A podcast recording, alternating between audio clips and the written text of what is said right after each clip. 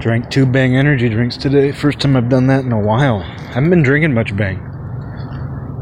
Which is why I haven't been talking about it. But yeah, I haven't been drinking much Bang lately. They changed the can on me. You know, someone with some conservative tendencies, I'm not sure how I feel about that. The cans are white now. Still Bang. I just gotta get used to it. But yeah, I bought myself a Bang last night had it this morning, and then a friend visited this afternoon and brought me two bangs and a vape. She gave me what was left of her vape, so I have a nicotine vape and I have I have another bang in my fridge. Maybe I'll drink it for my next episode. We'll see. It's been a while. What's interesting though is like my caffeine intake has gone way down as it should. like if, if you're not drinking bang regularly your caffeine intake should go down. Like if you've been drinking a lot of bang like I was and you haven't been and your caffeine doesn't go down, like your caffeine intake doesn't go down, like what are you doing? Compensating with something else? But no, what's interesting is like like basically my caffeine routine, what we call a caffeine routine now, is I drink four cups of coffee first thing in the morning. And to be fair, the second cup and the fourth cup aren't as strong. Like I make it strong, but the second cup and the fourth cup aren't as strong because I'm using the same grounds that I use to make the first and the third cups. I don't know, yeah, I have no idea what that does. Like I do pour over oops. I do pour over and uh, you know, I use the same the same grounds for the first or for the second one as I do the first. This doesn't require this elaborate explanation. And I almost walked through a crosswalk when cars were going, so I got to be careful. But uh, so yeah, like I mean, I, but I would say I start out the day with four cups of coffee, and that's that's pretty much it. Like if I need a little boost in the afternoon, maybe I'll have another cup of coffee, or maybe I will drink something with caffeine in it. But I do feel like my caffeine intake has been a lot healthier than it was a while back, where drinking two bangs in a day wasn't that uncommon. Wasn't that uncommon. But what's weird about it is I still didn't catch any buzz. Like I still didn't catch any buzz from two bangs today. What's up with that? You know, you'd think like maybe my uh, my tolerance is just so blown out. I've just blown my tolerance into nothing. Or I've blown my, my tolerance like way out into the stars somewhere. Because I would have thought it would have adjusted. You know, like I, I would have thought that it would have adjusted to where drinking two bangs is going to get me a buzz. But it's been a long time since I felt a caffeine buzz. It has been a long, long time since I felt anything. Basically, if I don't drink caffeine, I can feel that like if I'm late, you know, if I'm late to drinking caffeine, like I can feel the fact that I haven't drank caffeine, but it doesn't give me any kind of high or buzz. But uh, you know, it's interesting as I've noticed in the last, I'd say five days, a lot of masks. The mandates haven't changed. In, in about the past five days, maybe a week, when I go to the store, I'm starting to notice it again. A lot more masks again. And I'm wondering, like, where is the memo? You know, where, where do I find the memo about that? Because there must be some kind of concern brewing about another wave. Otherwise, because I mean, nobody was wearing them for a while. Nobody was wearing masks. Like, as soon as they lifted the mandate in March, nobody was wearing them. Just a couple people here and there but I've noticed in the last week I'm seeing a lot of them again. So there must be something out there. But where do you even go for Corona news? I wouldn't even know where to find up to date Corona news. You know, I, I, wouldn't even know. The other thing that's happened twice now in the last. It's been the last two or three days. Yeah, it's been it's been yesterday and today. It's back to back actually because I went to the store yesterday too two different grocery stores. When I went in, there was somebody standing by the hand baskets. There was a customer standing by the hand baskets meti- meticulously wiping down the handle and edges of their basket. I went to a store yesterday and there was a man and he was just he was really wiping down his basket to the point where I had to wait. And I was like, what the fuck are you doing? Like, if you're going to do that, at least grab the basket and move it over. But people who do that are, are too afraid to touch it before they've done that. So they're just doing it in the stack. Like, they're, they're making other customers wait so they can wipe down their basket. I thought that was kind of weird. I haven't seen that in a while. I haven't heard anything about touching things being a problem since 2020. And then today I went to Safeway, a different store just now, and I walk in and there's a lady doing that to the basket.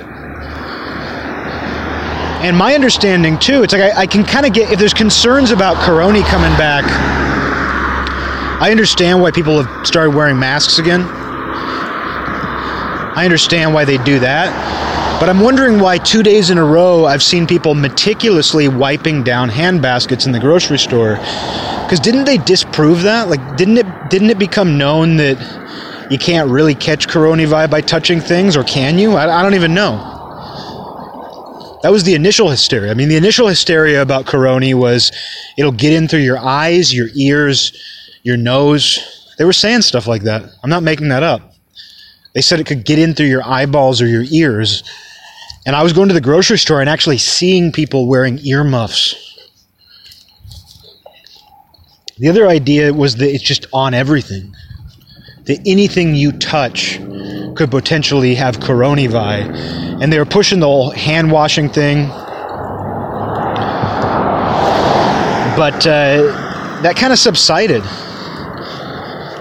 They learned it was airborne.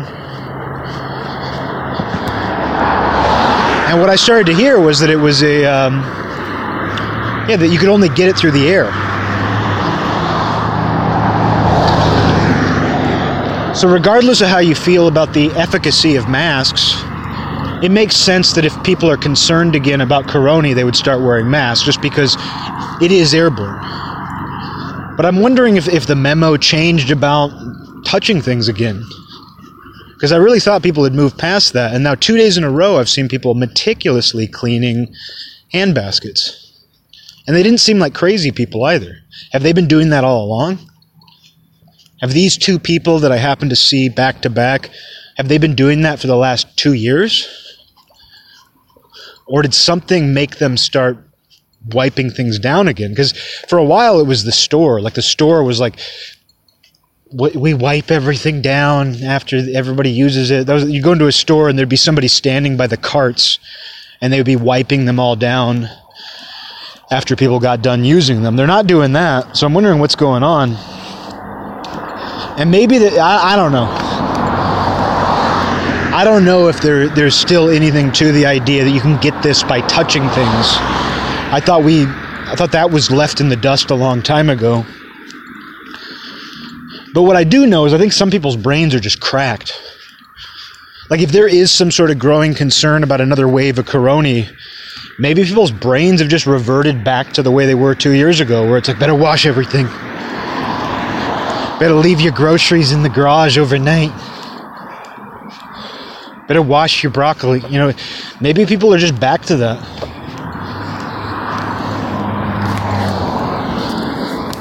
But I mean, that's been my thing from the beginning. Just to like, you know, if you if you were Rip Van Winkle, how do you even know what's going on?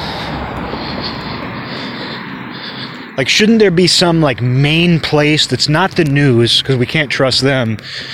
Shouldn't there be just some main place where this stuff is talked about? Do I just not know where that is? You know, what is it that made all these people start wearing masks again? What is it that made all these people start wiping things down again? Just kind of weird. And now we've moved on to the next topic, you know, which is Roe versus Wade. I don't have anything to say about it. Don't have anything to say about it. Partially because I don't know how I really feel about it. I don't know how I feel about the, the abortion issue. I'm a fan of states' rights.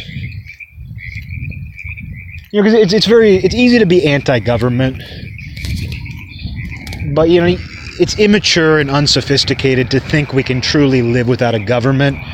And if we were to actually abolish the government, if we were just to get rid of all government altogether, we'd have to recreate it. That's what I always talk about. When you completely abolish something, human beings inevitably have a need and the will to recreate that thing.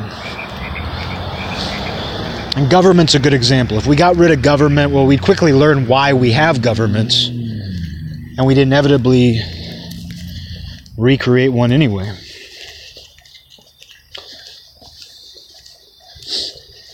But uh, if, if we have to have a government, I think, you know, as small as possible. You know, it should be on a communal level. And a state is more of a community than a country, especially a country this big and this divided. So I, you know, I'm fine with that. I'm fine with laws being dictated at the state level.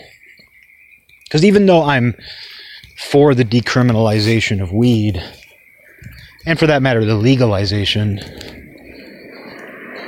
I don't think we need federal laws about it. Like the problem right now is that there are federal laws still in place against the legalization of marijuana. But I would rather just not have any federal laws about it. It's not that I want the federal government to pass a law that marijuana is now nationally legal. It's that I want I want them just to get rid of all federal laws about it and let the states decide, which is sort of what we have right now. And it's not a perfect argument, I mean, there's no perfect argument for anything. But I do think if something is truly important to you, you can go to the place where you can do that. Like if weed is truly important to you, you could move to a place where it's legal. But I think those things should be handled not just on the state level, I think they should be handled on a county level. Like you have dry counties you have counties that don't allow the sale of alcohol. Even though I don't drink and I think alcohol causes all kinds of problems, I'm okay with them having dry counties. If that community has decided that they are a dry county and they have a reason for it, and the majority agrees, you know, it seems okay to me. And it's not that hard to move out of a county it's not that hard to drive to another county if you want to buy booze. I think weed should be that way. If a county wants to legalize weed, they should be able to. So I'm not opposed to abortion being handled similarly. I'm not opposed to abortion being handled on a state level. I mean, ideally, it would be handled on an even smaller level than that, on more of a communal level.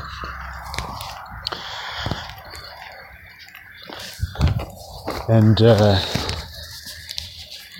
as far as my actual opinion on abortion goes, man, I'm I'm glad I don't have to have one. And nobody likes that answer.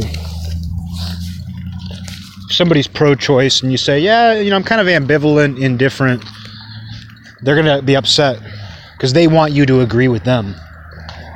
And if someone's pro-life and you say, "I'm kind of ambivalent, I'm kind of indifferent," they'll be upset at you because they want you to agree with them. Even though you don't really agree with their enemy, as I've said many times, people often hate that more. People often want you to hardline disagree with them because it's easier to deal with you if they know you're their enemy. If you exist in some sort of ambiguous gray zone to them, if they're not quite sure about you, that actually disturbs them way more. And we see this in people's behavior.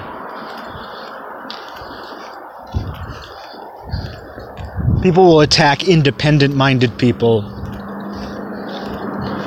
Even though they might agree with them more than their enemy agrees with them, they would be more comfortable with you if you were their enemy because they'd know exactly how to categorize you. They have to do too much work if they can't do that people's minds have to do too much work. There's too many uh, open ends if they don't know how to immediately categorize you. But where I come from on it too, you know, it's I believe in the human soul. I believe in animal souls as well. I believe in the human soul. And I wouldn't be able to tell you what it is. If I could tell you what a soul is, I'd be doing bigger things than this fucking podcast. I'd be talking about this in other places if I knew what a soul is. What my experience in life has told me is that we as individuals have something about us that is immeasurable, intangible, and immortal. And I don't know where the cutoff is. I don't know where the boundary of that is because I think that thing is part of everything. I think that there is something unique inside of us.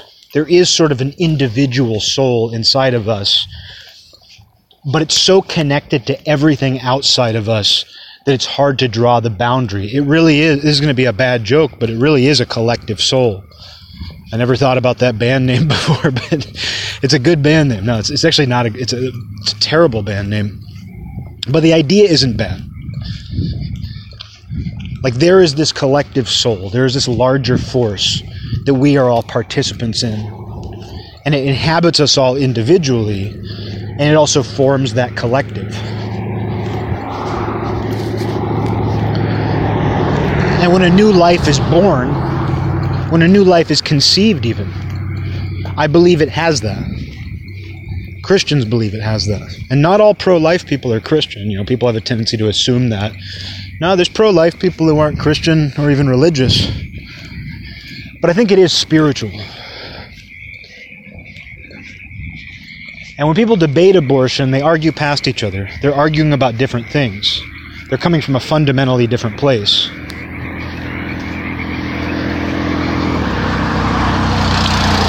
Someone who's pro life believes that a soul is being snuffed out of existence.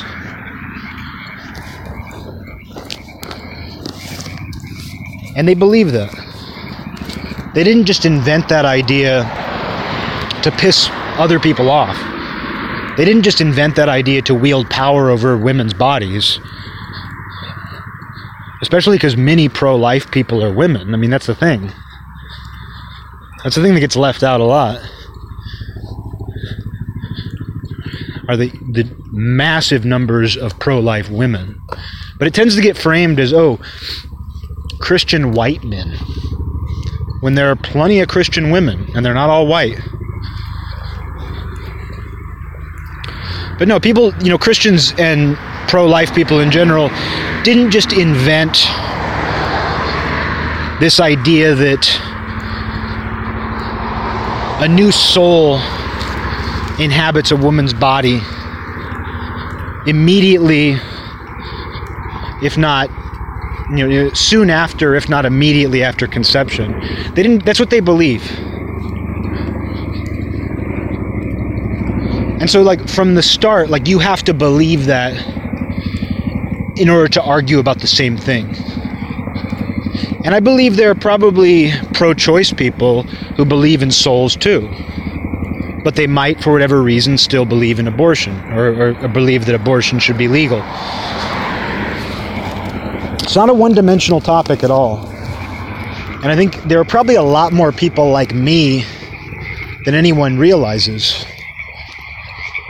Because with the pro choice stuff, well, just to finish that thought, with the pro life stuff, the pro life stuff, the pro choice stuff, with the pro life stuff, I completely understand the idea that this is a new soul being born into into the world and that's a miracle.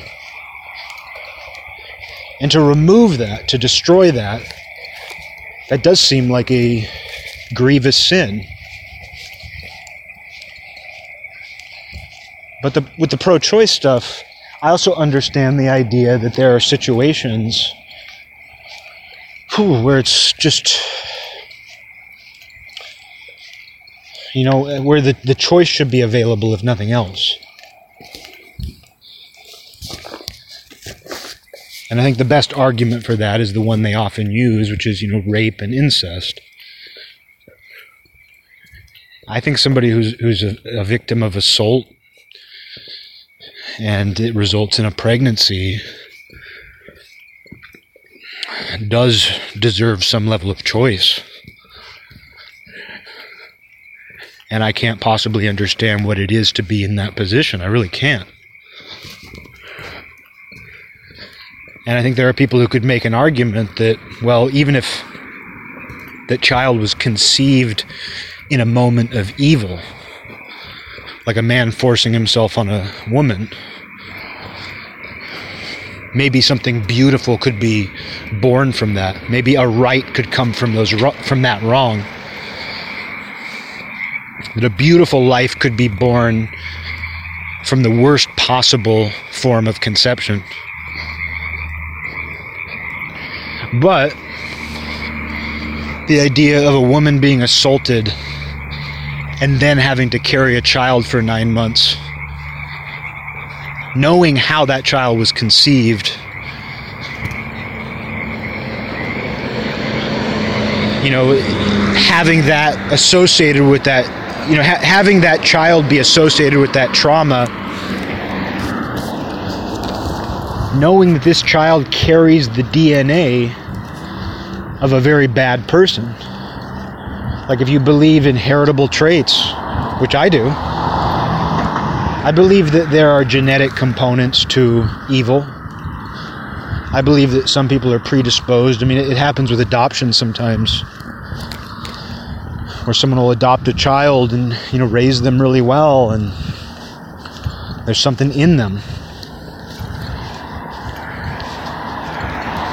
But uh, I think a choice should be available in those situations. And it's not even that I don't feel that other people should not have a choice either. But it gets a little more murky. And I think the problem where I always go back to with this is like I'm never able to come to a conclusion. I'm, I'm never able to have a real opinion on this, a real static opinion what I end up coming back to is like, I believe there should be the option of abortion in certain circumstances. And we should have a social infrastructure that makes that a last resort. And that we should live lives where that's going to be less likely.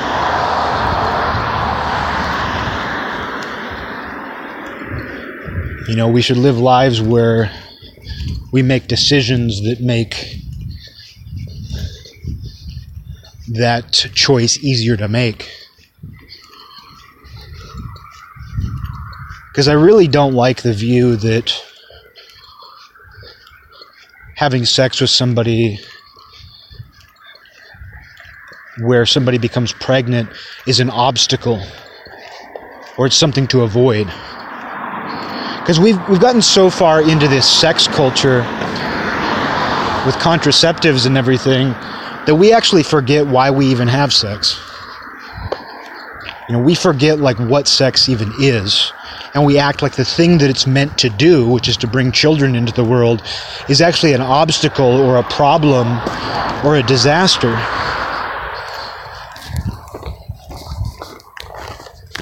And so that gets back to this social infrastructure.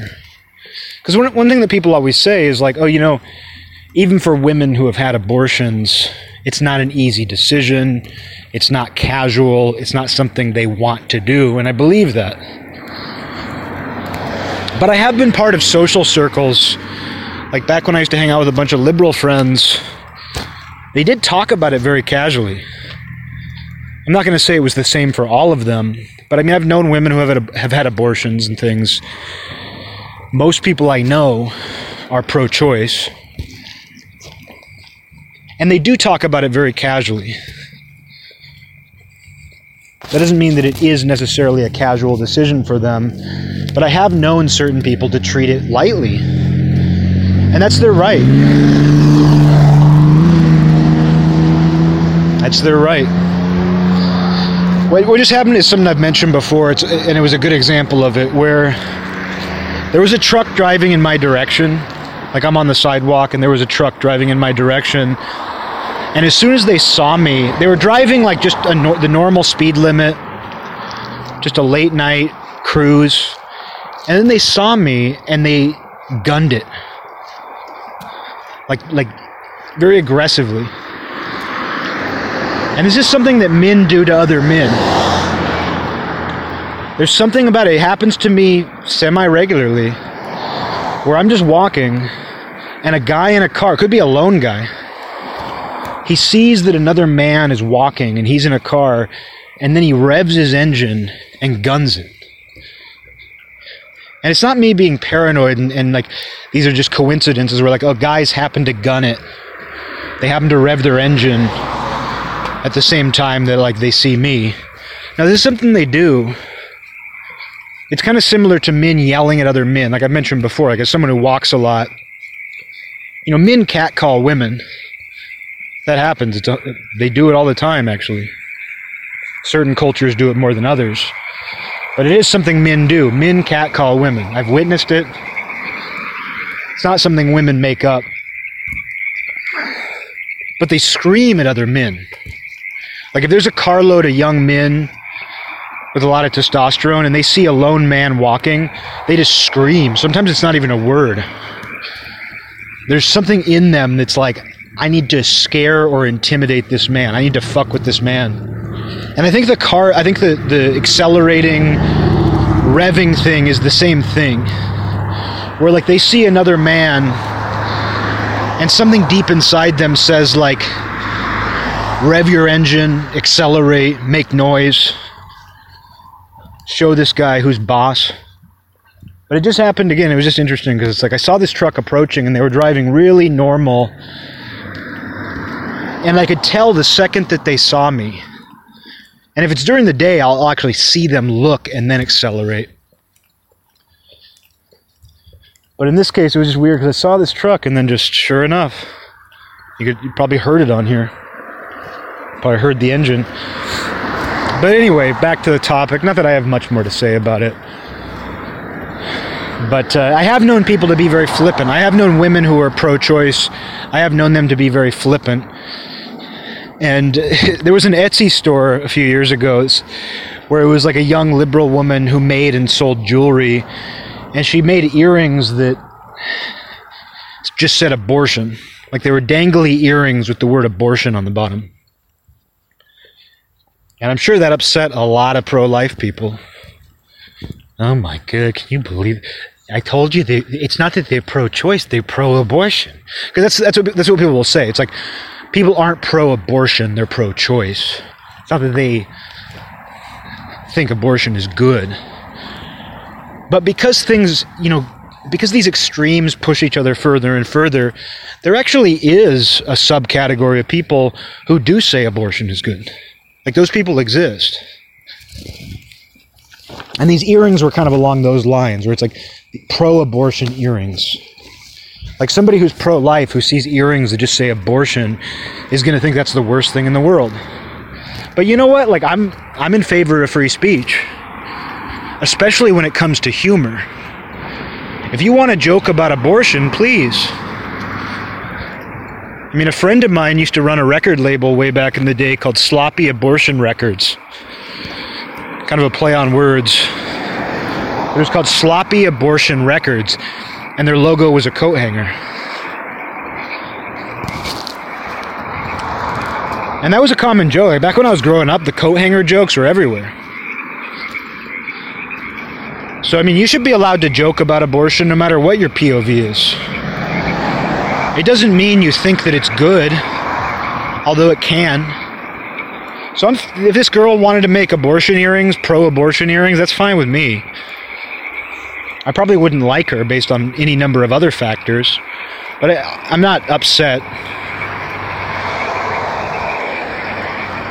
But there is an element of people who have kind of gone from being pro choice to pro abortion. And I do think that's kind of twisted. I think that's a good example of that social infrastructure kind of falling apart. And with casual sex and everything, it's like I think people have forgotten what the point of sex is. Not that you shouldn't use contraception, not that you shouldn't do it for pleasure, but you should never forget what the purpose is and to act like that's a problem. I think it shows a very twisted society. And you think about historically, too, where a lot of women and children died during childbirth. I mean, doing mafia research, I'm always amazed. Because part of the mafia research that we do involves a lot of genealogical research. And you'll find these families where they had a bunch of kids, and then you'll, you'll find a record where it's like, oh, yeah, this kid died th- at three days old. This kid died at a year old. You'll be looking at these family trees, and you'll see that it's not uncommon at all for one or two kids in a family, especially the earlier you go, to have died young as a baby. So the so you know it used to be so hard. It used to be so difficult to even. It used to be such a, a high probability that your child could die or you could die. But it's like the idea of doing that deliberately. You know, you can only imagine what people would say 200 years ago. But uh, it's decadent. I think that's one of the issues with the pro-choice side is it often comes from a place of decadence. And I'm not a fan of that. So while I'm fairly open-minded about some circumstances or even, you know, I'm even open-minded about abortion being available to anyone and everyone but only so long as there is a social infrastructure in place that makes that choice extremely unlikely. And that's not where we're at. We're actually in a place where tons of people are making that choice all the time. Tons of people are getting abortions all the time. And they start to treat it like it's normal. So that's a problem. So everybody's going to be mad at me. Like if I express my ambivalence or indifference, everybody's going to have a reason to be mad at me. Pro life people are, pro choice people are. And, you know, because I do have a spiritual outlook, I mean, if you want to take a, you're talking about that idea of the collective soul. When I talk about the band Collective Soul, now if you, if you think about that idea of the collective soul, and that each of us, that that inhabits us individually the collective soul is something that we all share, but it also inhabits us individually. A part of it is inside of us, and it's hard to know where the the boundary is. Does our body contain it? Is our body a container? Is our soul confined to our body? I don't know. Nobody knows. A lot of people don't even believe in what I'm talking about right now. But uh, you know, you could argue that like if that's true, if, if there if there are if there is some sort of collective force or energy and it inhabits us individually when we are born or conceived, well, if you abort a baby, that's going to go to another person or another body or another another place. And there's some interesting ideas about this in Buddhism. When you get away from the when you get away from the idea that uh, Buddhism is just like follow your bliss, wear yoga pants and feel good, and adopt an Eastern beaded aesthetic, you got a beaded aesthetic. When you get away from that, the feel good side of Buddhism, which to me isn't really Buddhism, but who am I to judge? When you get away from that, like I've, I've watched Q and A's with accomplished Buddhists where someone asks like what's your take on like babies dying like how do you find peace? How do you how do you come to terms with that in the context of buddhism? Because a lot of buddhism is just coming to terms with this life the misery the joy the everything the nothing. You know a lot of that's in there. It's like coming to terms with everything that makes this life such a, a complicated hell. It's coming to terms with that. And I saw a woman ask during a Q&A, she asked, you know, like, how do you come to terms with like a baby dying? And one of the answers I heard was like, that baby came to be briefly and died because that was the experience that basically that was what that soul needed to experience in that lifetime. That was basically the lesson that was being taught. That baby came to basically make that brief impact. And that was what that like that baby's karma that that soul's karma had manifested in that way for a reason.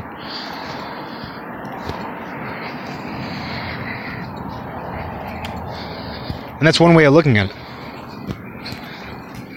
and if you look at it that way you could easily look at abortion and say well an aborted baby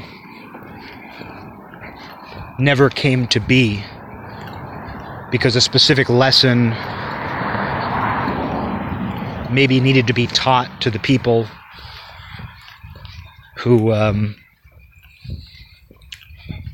I don't know, just to the, to the people whose lives it touched, however briefly. And maybe there is something karmic to it. I don't know. I mean, I'm, I'm getting off here. I don't I don't really have a way to, to focus this line of thinking. I'm just kind of trying to reiterate what they were talking about during this Buddhist lecture. How, how do you even talk about that?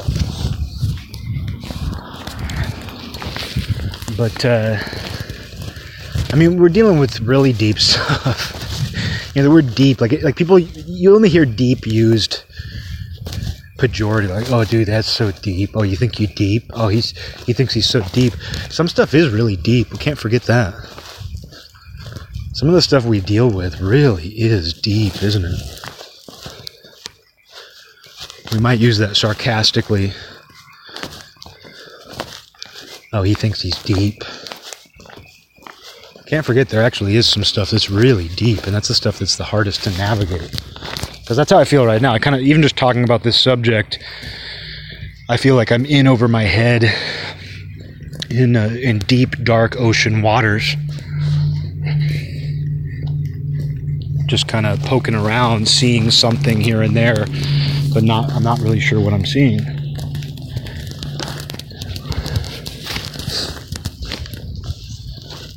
But yeah, I don't don't have too much else to say about the, the whole like where where to stand on something like abortion. Only to say that I have a lot of ambivalent and to some degree indifferent. I would say more ambivalent though. I'd say I'm more ambivalent about it than I am indifferent. And I'm glad I'm not in a position where I really need to worry about that. And I don't say that out of you know selfishness. I actually do feel a sense of relief because I think about a, you know, a girlfriend I had. I was 21, she was 19, and early on we started dating. Like when we were getting serious, she brought this topic up, and she's like, "I just need to know where you stand on it. Like, you know, if I were to get pregnant, what is your stance on abortion? And I think that's a very mature topic to bring up, a difficult one. But good for her for bringing it up, 19 years old. And at that time, I was just like, oh, yeah, sure. We'd get one. You know, part of that's 21 years old. I wasn't looking to have a kid. I think my stance has changed somewhat. I don't even know that my opinion has changed, but I think I would have more pause if I started dating someone now and was like, "Are you, you know, are you, are we on the same page with abortion?" I don't know if I'd go along with that so readily. I don't even think my view has changed so much as just again, I don't think that I would just nod my head along with that right away like I did.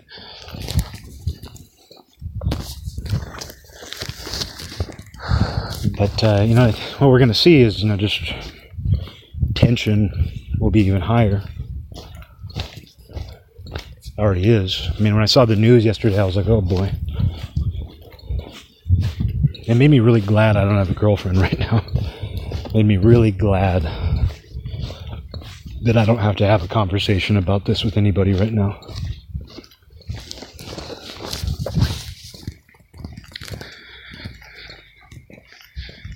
I'm glad that I don't have a girlfriend who was really upset because I know how that goes.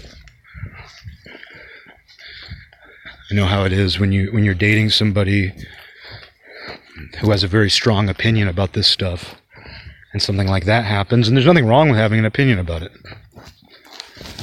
I'm just glad I don't have to deal with that. I'm glad I don't have to navigate that right now. That's how I feel about a lot of these issues. I mean, in the last two and a half years, there have been numerous instances where I just say to myself, I'm glad I don't have a girlfriend right now. I'm glad, I'm glad I don't have a girlfriend. Because I hear stories from friends, and you know, like, like my my friend's friend, whose girlfriend was basically forcing him to go to a you know a BLM riot or BLM protest. Like she was feeling the social pressure, and he didn't want to go, but she basically made him. She wanted to do the right thing, what she thought was the right thing. She wanted to maybe score points. Maybe she really believed in it. I don't know. But I'm glad I wasn't in that position because I've been in similar positions and I hated it. And this hyper reactive, ultra political world where that touches everything and bleeds into everything. It's got to be hard to have a relationship in that climate.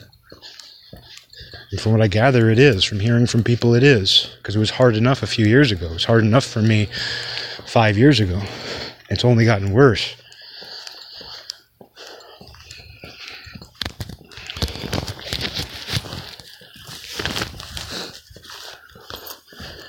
You know, now is a time where I was thinking about this the other night. I don't know if I talked about it on here because I'll sometimes record episodes and not release them. If I'm if I'm on a walk, I'll just talk and I just end up going, eh, I don't need to release that. But something I was saying recently was, you know, we're, we're gonna we're making it very hard to forgive each other. What's taken place the last few years has made it really hard for people to forgive each other. And we need to. But that's just how things are, you know. It's we're doing a lot of unforgivable things. It's not even so much that we're doing unforgivable things, it's that we're doing them in the most spiteful ways. We're throwing so many things at each other. There's no tact. There's a lot of insult that goes along with every injury these days. And you can forgive somebody who you think has injured you, but if you feel that they've added insult to that, that makes it very hard to forgive. And I don't know. I just. People are getting pushed further and further. I can't predict what's going to happen. I mean, I saw last night, people were like, oh, there's going to be a bunch of riots. Probably not. I don't. I don't think we're going to see riots over this. I think we'll see protests. I think there'll be a lot of tension. It's not going to make things easier. It's not going to make it easier to get along with each other. But I don't know that we'll see a total eruption like we did summer 2020 or anything like that. I'm curious though. Because a, a, new topic, a new focus has officially replaced the Ukraine. People got bored of that. People were watching Russia and Ukraine, and they were just like, "I thought, I thought we were about to go to nuclear war." People got bored. I got bored. Hate to admit it, but yeah, I got bored. So now people have a new focus. This. Whew,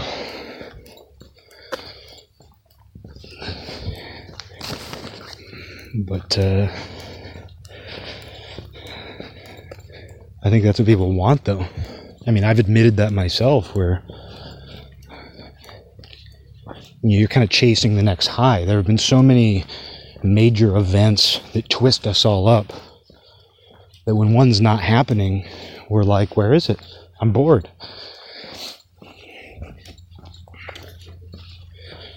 And I have to admit, last night when I saw the news, I felt a little bit of a buzz. I was like, oop, the next big thing is dropped. There's going to be interesting things afoot. That's all it is to me. It's not it's not good or bad to me. It's more just like, oh, things are getting interesting again.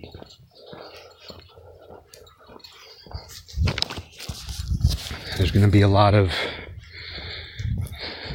there's going to be a lot to, to observe.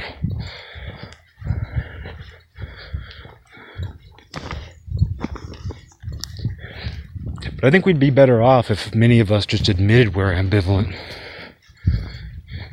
If we just admit that we are experiencing a degree of ambivalence with regard to all this.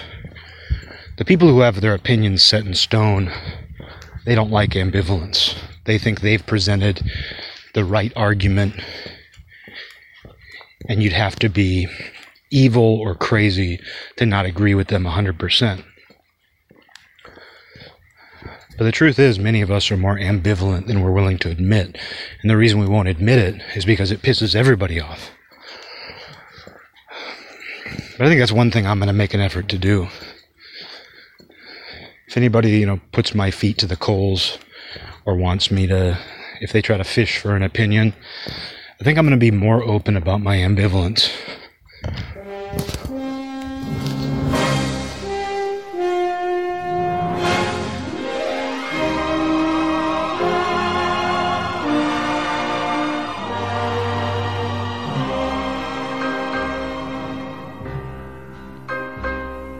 This land is mine.